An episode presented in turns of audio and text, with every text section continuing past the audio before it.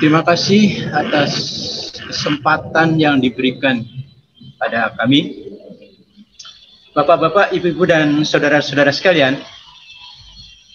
kepada saya dimintakan untuk memberikan bagaimana pemutusan hubungan kerja dan hubungan kerja dalam Undang-Undang Cipta Kerja ini. Nah, kalau kita lihat dalam kehidupan sehari-hari,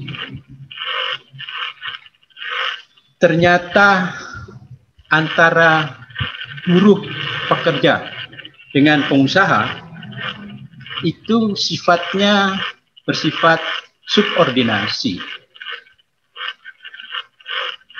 bukan horizontal, atasan dan bawahan. Nah, ini memerlukan suatu aturan yang menyeimbangkan antara buruh dengan pengusaha. Buruh berada di pihak yang lemah, sedangkan pengusaha di pihak yang kuat. Oleh karena itu, secara aturan seharusnya membuat suatu keadaan yang sama antara buruh dengan pengusaha itu. Sebetulnya bukan sama, tetapi paling tidak ketidaksamaan itu menjadi berkurang. Kemudian kita lihat juga dalam pemutusan hubungan kerja. Pemutusan hubungan kerja itu bagi buruh, bagi pekerja, adalah suatu keadaan di mana terputusnya hubungan sumber nafkah bagi dirinya sendiri maupun keluarganya. Tapi kalau kita lihat dari segi pengusaha, ya P H K itu kan merupakan efisiensi perusahaan, supaya perusahaannya maju, pengurangan tenaga kerja, kemudian majulah perusahaan itu. Nah, ini ada perbedaan sudut pandang. Bagi buruh adalah suatu sumber nafkah, uh, terputusnya sumber nafkah bagi dirinya dan keluarganya. Tapi bagi pengusaha, ya itu untuk meningkatkan uh, perusahaannya. Kemudian lanjut. Nah, dilihat dari segi hakikat hukum ketenagakerjaan, apalagi ini. Kalau dilihat dari hakikatnya, hukum ketenagakerjaan itu adalah bagi pekerja dan pengusaha ada dua macam, dari sudut segi yuridis dan sosiologis. Hubungan pengusaha dengan pekerja dapat dilihat dari segi yuridis. Nah, mereka adalah sama kedudukannya secara yuridis. Equality before the law. Pengusaha dan pekerja sama kedudukan di depan hukum. Tetapi kalau kita lihat secara sosiologis, maka kedudukan pengusaha dan buruh itu kemudian menjadi timpang, tidak sama derajat. Nah, ini kan kenyataan bahwa buruh dan pengusaha ini sangat eh, beda kedudukannya. Secara sosial ekonomis, pengusaha sangat kuat sekali. Sedangkan pekerja ya hanya memiliki apa? Tidak memiliki apa-apa, semuanya dimiliki oleh perusahaan. Nah, oleh karena itu kenyataan ini memberikan peran yang sangat kuat kepada pengusaha, uh, sorry, kepada pemerintah atau kepada negara.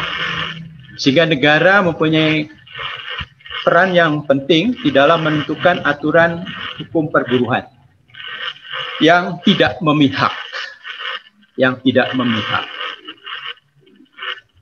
harus sama. Nah, itu yang harus diinginkan oleh negara. Nah, kita tahu bahwa baru-baru ini negara mengundangkan Undang-Undang Cipta Kerja. Nah, kita lihat bagaimana peran negara ini di dalam menyeimbangkan hubungan antara pekerja dengan e, pengusaha supaya seimbang. Lanjut. Oleh karena itu permasalahan yang saya kemukakan adalah Bagaimana ketentuan hubungan kerja dan pemutusan hubungan kerja diatur di dalam Undang-Undang Cipta Kerja. Kedua, bagaimana penerapan teori hukum ketenagakerjaan dalam pembentukan kaidah hukum perburuhan. Dan ketiga, tentunya bagaimana seharusnya ketentuan hubungan kerja dan pemutusan hubungan kerja yang adil dan tidak memihak. Ini permasalahan yang akan kita jawab dalam dalam eh, apa, penelitian ini. Nah, kemudian untuk menjadikan kerangka teori, teori apa yang akan kita gunakan di dalam membahas pokok-pokok masalah tadi, maka pertama mengenai perjanjian kerja waktu tertentu. Perjanjian kerja waktu tertentu adalah perjanjian kerja yang jangka waktunya ditentukan dalam batas waktu tertentu dan perpanjangannya bisa dilakukan satu kali saja dan tidak mungkin bisa dilakukan secara terus-menerus. Berarti ini perjanjian kerja waktu tidak tertentu kalau terus-menerus itu. Nah, ini yang tertentu adalah karena sesuatu, maka perjanjian itu dibatasi waktunya. Nah, ini waktunya dibatasi. Tapi kalau terus-menerus, nah itu tanpa batas. Kemudian teori tentang alih daya atau outsourcing. Alih daya outsourcing pada akhirnya ada dua macam, yaitu alih daya outsourcing penyerahan pekerja dan alih daya outsourcing penyerahan pekerjaan. Yang benar adalah alih daya penyerahan pekerjaan, bukan alih daya penyerahan pekerja. Oleh karena itu kan kita lihat apakah alih daya outsourcing dalam Undang-Undang Cipta Kerja itu nah itu adalah outsourcing penyerahan pekerjaan. Kemudian kita lihat juga hukum perburuhan. Hukum perburuhan pada hakikatnya pembentukannya adalah penyerasian dua nilai. Dua nilai. Nilai yang satu dengan yang lain itu bersamaan, mempunyai keseimbangan, tetapi mempunyai kecenderungan untuk berantagonisme. Oleh karena itu, dalam hukum ketenagakerjaan misalnya, nilai kekinian dan nilai kemasa depanan, yaitu contemporaneity dengan futurisme, itu seharusnya diserasikan. Kalau kita hanya meningkat apa pada men, mem, Mem, mem, mempersoalkan hanya nilai kemas nilai kemasa depanan saja, maka nilai kekinian tidak diperhatikan. Oleh karena itu, nilai kekinian juga harus diperhatikan dan nilai kemasa depanan juga harus diperhatikan. Nah, kemudian peran negara menentukan syarat-syarat sebagai standar minimum sepanjang hak pekerja dan standar maksimum sepanjang kewajiban pekerja. Jadi peran negara di dalam menentukan syarat-syarat kerja di dalam peraturan perundang-undangan itu harus memuat standar minimum atau standar maksimum. Sepanjang ketentuan itu mengatur hak pekerja, maka itu adalah standar minimum. Sepanjang menyangkut hak pekerja itu adalah standar minimum. Dan sebaliknya, kalau ketentuan itu mengatur kewajiban pekerja, maka itu harus merupakan standar maksimum. Nah, itu ada teori-teori yang harus kita gunakan di dalam membahas pokok masalah tadi. Lanjut. Nah, sekarang kita lihat bagaimana Undang-Undang Cipta Kerja mengatur hubungan kerja. Di sini ada tiga macam hubungan kerja atau perjanjian kerja waktu tertentu. Satu, perjanjian kerja waktu berdasarkan jangka waktu, yaitu waktunya diperkirakan dalam waktu yang tidak terlalu lama, bersifat musiman, kondisi tertentu, kemudian berhubungan dengan produk baru, kegiatan baru, atau produk tambahan, atau dalam masa percobaan, yaitu dalam pasal lima ayat satu. Ini P K W T berdasarkan jangka waktu. Ada lagi P K W T berdasarkan selesainya suatu pekerjaan tertentu, yaitu pekerjaan yang sekali selesai. Kedua adalah pekerjaan yang sementara sifatnya, diatur dalam pasal lima ayat dua. Nah, yang ketiga ini yang baru dalam Undang-Undang eh, tiga belas tahun dua ribu tiga, itu hanya dua itu. Nah, yang ketiga adalah perjanjian kerja waktu tertentu berdasarkan pekerjaan tertentu lainnya yang sejenis dan kegiatannya bersifat tidak tetap. Ini diatur dalam pasal lima ayat tiga. Sehingga ada tiga macam perjanjian kerja waktu tertentu. Lanjut. Nah, kemudian bagaimana pengaturan selanjutnya? Dalam, peker, dalam hal pekerjaan yang penyelesaiannya tidak terlalu lama, sebagaimana dimaksud dalam pasal lima ayat satu A, yang tadi itu, pasal lima ayat satu A, dilaksanakan paling lama lima tahun. Jadi ini perjanjian kerja waktu tertentu, karena pekerjaan itu adalah pekerjaan yang tidak terlalu lama. Itu adalah lima tahun. Kemudian yang kedua, berdasarkan pasal lima ayat satu, hanya ada dua hal yang sangat berbeda. Pasal lima ayat satu itu menyatakan bahwa pekerjaan yang dilaksanakan belum selesai, maka dapat diperpanjang P K W T itu dengan jangka waktu sesuai dengan dengan pengusaha, kemudian dengan ketentuan jangka waktu seluruh P K W T perpanjangan tidak lebih dari lima tahun. Jadi kalau ada eh, perpanjangan pekerjaan yang dilakukan oleh pekerja itu, maka akan diperpanjang lima tahun lagi. Sehingga ini adalah sepuluh tahun untuk P K W T pasal lima ayat satu. Nah, yang aneh lagi pada pas pada ayat keduanya ini, yang ketiga, perjanjian kerja waktu yang ketiga, jangka waktu sebagaimana dimaksud pasal lima ayat dua didasarkan atas kesepakatan para pihak dan dapat diperpanjang sampai batas waktu tertentu hingga selesainya pekerjaan. Ini tidak dibatasi berapa tahun. Sehingga kalau kita lihat perjanjian kerja waktu tertentu yang eh, coba diinikan lagi, yang yang lima ayat dua ini dikembalikan. Nah, bukan, kembalikan, kembalikan.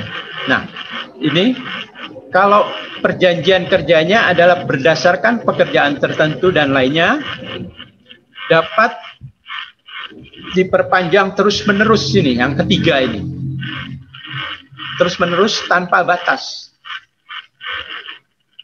artinya menjadi perjanjian kerja waktu tidak tertentu sebetulnya, karena terus-menerus diperpanjang, diperpanjang, diperpanjang tanpa batas. Sedangkan yang kedua tadi, perjanjian kerja waktu berdasarkan sesuatu pekerjaan tertentu, itu dapat diperpanjang lima tahun. Sedangkan berdasarkan jangka waktu dapat uh, hanya diperpanjang satu lima tahun saja, kemudian dapat diperpanjang lima tahun lagi. Saya kira itu. Nah, kemudian lanjut. Nah, ini sudah lanjut. Nah, P K W T sebagaimana dimaksud pasal lima ayat tiga. Yang ayat tiga tadi, berupa pekerjaan tertentu yang berubah-ubah dalam waktu dan volume pekerjaan serta pembayaran upah berdasarkan kehadiran, disebut perjanjian kerja harian. Nah, perjanjian kerja harian. Perjanjian kerja harian itu adalah perjanjian yang kurang waktunya dari dua puluh satu hari dalam satu bulan selama tiga bulan. Kalau itu yang terjadi, maka perjanjian kerja waktu pekerjaan harian. Nah, kemudian ada berubah menjadi P K W T, katakanlah, apabila mencapai dua puluh satu hari atau lebih selama tiga bulan berturut-turut, maka hubungan kerja demi hukum berubah menjadi P K W T T. Nah, ini yang ketiga tadi. Kemudian pengusaha mempekerjakan pekerja berdasarkan perjanjian kerja harian wajib memberikan hak-hak pekerja buruh, termasuk hak atas program jaminan sosial dan lain sebagainya. Ini hanya untuk perjanjian kerja pasal lima ayat tiga. Artinya kalau pekerjaan itu dilakukan dalam waktu dua puluh, eh, kurang dari dua puluh satu hari dalam satu bulan, maka dia menjadi perjanjian kerja harian. Tapi kemudian kalau pekerjaan itu dua puluh satu hari tiap bulannya selama tiga bulan berturut-turut, maka akan berubah menjadi perjanjian kerja waktu tertentu. Kalau perjanjian kerja waktu tidak tertentu, sehingga kemudian menjadi P K W T T. Lanjut. Nah, ini ada uang kompensasi. Uang kompensasi buat P K W T diberikan sesuai dengan pasal enam belas. P K W T selama dua belas bulan terus-menerus diberikan satu bulan upah. P K W T selama satu bulan atau lebih, tapi kurang dua belas bulan, dihitung secara proporsional. Sehingga terjadi masa kerja per dua belas kali satu bulan. Ini kompensasi diberikan kepada P K W T. Ini ketentuan baru. Kalau P K W T yang lama itu tidak mendapatkan pesangon, tidak mendapatkan kompensasi. Tapi dengan adanya ketentuan baru ini, eh, P K W T diberi kompensasi satu bulan atau secara proporsional. Katakanlah dia bekerja tujuh bulan, berarti tujuh per dua belas kali satu bulan upah. Nah, ini ketentuan baru. Kemudian lanjut. Nah, uang kompensasi tidak diberikan pada P K W T karena dalam Undang-Undang Cipta Kerja ini, karena dia meninggal dunia. P K W T yang pekerja meninggal dunia tidak mendapatkan uang kompensasi. Kemudian adanya keadaan atau kejadian tertentu yang dicantumkan dalam perjanjian kerja, P P P K B dapat menyebabkan berakhirnya hubungan kerja. Ini P K W T ini juga tidak mendapatkan kompensasi. Kemudian yang ketiga, adanya putusan pengadilan dan atau putusan lembaga P H I yang telah mempunyai kekuatan hukum. Nah, ini P K W T-nya juga tidak mendapatkan uh, kompensasi. Kemudian pekerja tenaga kerja asing juga tidak mendapatkan kompensasi. Jadi uang kompensasi untuk pekerja usaha mikro dan kecil diberikan sesuai dengan kesepakatan. Sehingga ada empat macam alasan kenapa P K W T tidak mendapatkan kompensasi. Kemudian selanjut, analisis P K W T.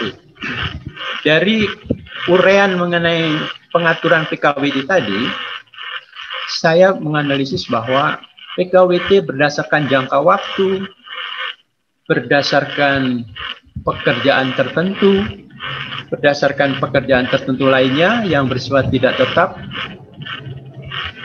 meskipun diatur secara rinci dalam di pasal lima, tapi pelaksanaan P K W T tetap akan menimbulkan masalah. Seperti tadi saya katakan bahwa P K W T berdasarkan jangka waktu yang tidak terlalu lama diatur dalam pasal lima ayat satu A dilaksanakan selama lima tahun. Nah, sekarang bagaimana setelah lima tahunnya? Apakah pekerja itu di P H K, kemudian dia tidak tidak kerja lagi, atau bagaimana? Nah, ini kemudian menjadi pertanyaan juga kan, bagaimana pekerja-pekerja yang bekerja berdasarkan jangka waktu lima tahun selesai? Kemudian yang kedua, P K W T sebagaimana dimaksud pasal lima ayat satu akan berakhir dan pekerjaan belum selesai dapat diperpanjang hingga keseluruhan waktu P K W T beserta perpanjangannya tidak lebih lima tahun. Nah, nanti setelah masa perpanjangan lima tahun, bagaimana? Tidak ada kejelasan. Kemudian dalam hal pekerjaan tertentu diperjanjikan belum selesai, P K W T berdasarkan pekerjaan tertentu yang bersifat sementara, sebagaimana dimaksud dalam pasal lima ayat dua B, dapat diperpanjang sampai batas waktu selesainya pekerjaan. Dapat diperpanjang sampai batas waktu selesainya pekerjaan. Artinya, tidak ada perubahan lagi, diperpanjang terus sampai selesainya pekerjaan, P K W T terus, sehingga sampai kapan perpanjangan P K W T tersebut berakhir. Dan P K W T ini juga secara otomatis sejak selesainya pekerjaan itu, maka P K W T ini menjadi berakhir. Ini juga menjadi masalah, bagaimana P K W T kalau begitu berakhir pekerjaannya, maka otomatis langsung berakhir. Tapi kalau diperpanjang terus-menerus, maka akan menjadi terus-menerus diperpanjang berdasarkan batas waktu selesainya pekerjaan.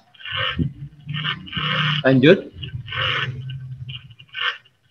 Nah, P K W T berdasarkan pekerjaan tertentu lainnya yang sejenis dan sifatnya tidak tetap jika melewati batas dua puluh satu hari atau lebih selama tiga bulan berturut-turut atau lebih, maka P K W T menjadi berubah menjadi P K W T T. Ini yang saya saya uraikan yang eh, P K W T pasal lima ayat tiga tadi.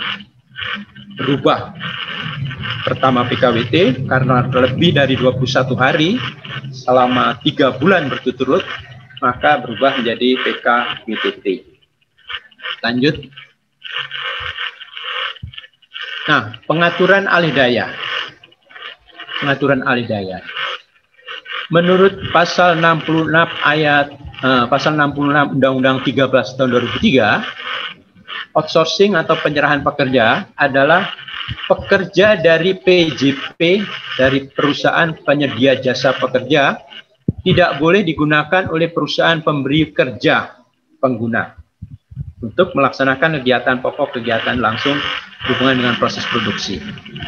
Jadi pekerjanya P P J P, pekerjanya perusahaan outsourcing, tidak boleh digunakan oleh perusahaan pemberi kerja pengguna untuk melaksanakan kegiatan pokok, kegiatan nah, langsung begini. Ini pengertian perusahaan outsourcing menurut pasal enam puluh enam Undang-Undang tiga belas tahun dua ribu tiga. Kemudian lanjut, kita lihat outsourcing menurut P P tiga puluh lima tahun dua ribu satu. Menurut tiga puluh lima ayat dua puluh satu, outsourcing adalah penyerahan pekerjaan, bukan pekerja lagi. Sebab badan usaha berbentuk badan hukum yang memenuhi syarat untuk melaksanakan pekerjaan tertentu berdasarkan perjanjian yang disepakati dengan perusahaan pemberi pekerjaan. Nah, ini kan berarti penyerahan pekerjaannya. Pekerjaan yang diserahkan berdasarkan perjanjian yang disepakati oleh perusahaan pemberi pekerjaan. Badan usaha berbentuk badan hukum yang memenuhi syarat untuk melaksanakan pekerjaan, untuk melaksanakan pekerjaan. Dari mana pekerjaan itu? Berdasarkan perjanjian yang disepakati dengan perusahaan pemberi pekerjaan. Ini pasal satu butir empat belas P P tiga puluh lima dua ribu dua puluh satu. Nah, kalau kita lihat alih daya pasal empat belas ini, pasal satu butir empat belas P P tiga puluh lima ini sumbernya adalah pasal tujuh belas ayat satu P M T K nol dua ribu dua belas, yaitu penyerahan pekerja juga, pekerjaan juga. Pasal tujuh belas ayat satu P M T K sembilan belas dua ribu dua belas berbunyi, perusahaan pemberi pekerjaan dapat menyerahkan sebagian pelaksanaan pekerjaan kepada P P J P, perusahaan penyedia jasa pekerja, melalui perjanjian penyedia jasa pekerja. Berarti perusahaan pemberi pekerjaan menyerahkan sebagian pelaksanaan pekerjaan kepada P P J P. Berarti P P J P ini sebagai penerima pekerjaan. Nah, kalau kita lihat ada perubahan alih daya ini dari pasal enam puluh enam Undang-Undang tiga belas dua ribu tiga yang merupakan outsourcing pekerja, jadi pekerjanya yang diserahkan kepada perusahaan yang lain, menjadi outsourcing penyerahan pekerjaan. Jadi menerima pekerjaan, kemudian pekerjaan itu dikerjakan oleh perusahaan outsourcing ini dengan merekrut beberapa pekerja. Lanjut. Ah, Prof, waktunya tinggal empat menit lagi, Prof. Tinggal empat menit. Oke, kalau gitu alih daya tidak lagi dibatasi, kemudian lanjut. Lanjut. Analisis alih daya, analisis alih daya adalah penyerahan pekerja bukan penyerahan pekerjaan. Oke, lanjut. Pengaturan pemutusan hubungan kerja. Pengaturan pemutusan hubungan kerja uh, ini lanjut. Lanjut, lanjut. Nah, ini kompensasi P H K. Kompensasi pemutusan hubungan kerja itu tidak diberi apa? Tidak diberi ketentuan, artinya ketentuannya tertentu. Misalnya mereka yang bermasa kurang-kurang dari satu tahun mendapatkan pesangon satu kali. Mereka yang bermasa kerja tiga kurang dari enam tahun mendapatkan dua bulan upah, satu bulan upah, dua bulan upah, sembilan bulan upah, sepuluh bulan upah, itu sudah pasti tidak tidak melebihi dari itu. Terus lanjut. Nah, ini juga P H K P H K yang lain. Itu juga demikian, penggabungan, peleburan atau pemisahan perusahaan dan pekerja buruh bersedia melanjutkan hubungan kerja, perusahaan tidak bersedia menerima pekerja, maka dia mendapatkan pesangon satu kali upah masa masa kerja satu tahun, satu kali upah upah penggantian hak, nah, hanya satu kali satu kali, ada setengah kali setengah kali. Ini contoh saja. Kemudian selanjut. Nah, analis P H K adalah P H K itu ternyata besaran komponen tersebut sudah ditentukan secara pasti sehingga tidak berubah mengikuti masa kerja pekerja buruh. Seharusnya diatur sedemikian rupa sehingga besaran keempat komponen komponen kompensasi pemutusan hubungan kerja tersebut mengacu batas minimum, mengingat perbedaan kemampuan perusahaan mengalokasikan biaya kompensasi pemutusan hubungan kerja. Harusnya minimum. Kemudian lanjut. Lanjut. Nah, kesimpulannya adalah pengaturan hubungan kerja dalam Undang-Undang Cipta Kerja yang tercemin dalam pengaturan P K W T belum masih belum mencerminkan rasa keadilan bagi pekerja buruh. Hal ini disebabkan P K W T tidak ditafsirkan secara P K W T diperpanjang terus-menerus, namun tidak berhak atas pesangon, melainkan diberi uang kompensasi P K W T. Kedua, pengaturan alih daya outsourcing menunjukkan perbaikan dan penjamin kepastian hubungan kerja antara perusahaan alih daya dengan pekerja buruhnya, karena bukan lagi penyerahan pekerjaan, bukan lagi penyerahan pekerja, tetapi berganti menjadi penyerahan pekerjaan. Dan ketiga, pengaturan besaran kompensasi P H K maupun besaran kepada kompensasi P H K P K W T itu mengacu pada standar maksimum, bukan mengacu pada standar minimum. Harusnya mengacu standar standar minimum, sehingga kemudian terjadi perubahan. Kemudian penerapan teori hukum mengenai penyelesaian nilai kekinian ke masa depanan belum diterapkan dalam menentukan tentang P H K negara dalam bertindak pihak menengah, memberikan syarat keadilan tidak salah satu pihak. Lanjut. Nah, ketiga, kesimpulannya adalah seharusnya pemerintah bersama D P R R I membentuk pembentukan peraturan hubungan kerja maupun P H K berdasarkan pada teori hukum ketenagakerjaan. Mengatur P K W T sebagai perjanjian kerja waktu tertentu yang jangka waktunya benar-benar tertentu tanpa membuka kemungkinan perpanjangan terus-menerus seolah-olah P K W T. Kedua, pengaturan pemberian besaran kompensasi pemutusan hubungan kerja harus berbunyi untuk masa kerja tiga bulan tetapi kurang dari satu tahun, pekerja buruh berhak kompensasi pemutusan hubungan kerja sekurang-kurangnya sebesar satu bulan upah, sehingga ketentuan tentang kompensasi tersebut harus ditambah dengan kata-kata sekurang-kurangnya satu bulan upah, sekurang-kurangnya dua bulan upah, sekurang-kurangnya tiga bulan upah, dan seterusnya. Kemudian untuk pengaturan alih daya sudah sesuai dengan teori outsourcing, penyerahan pekerjaan, bukan teori penyerahan pekerja. Demikian saya kira yang dapat saya sampaikan. Kalau masih belum jelas, nanti kita perjelas lagi nanti dalam tanya jawab. Sekian, terima kasih.